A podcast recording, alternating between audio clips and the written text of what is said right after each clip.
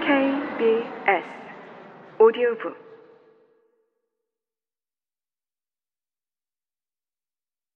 네 번째. 객주집에서 나온 뒤 우리의 기사에게 일어난 일에 대하여.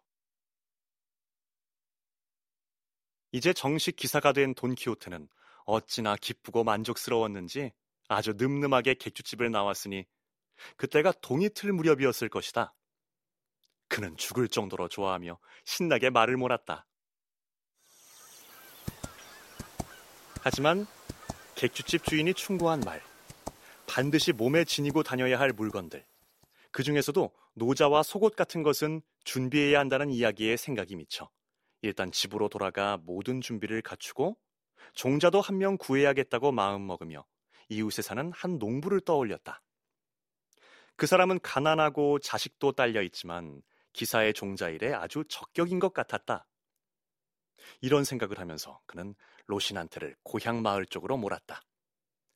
말은 귀소 본능이 발동한 듯 어찌나 신나게 걷던지 발굽이 땅에 닿지도 않는 것 같았다.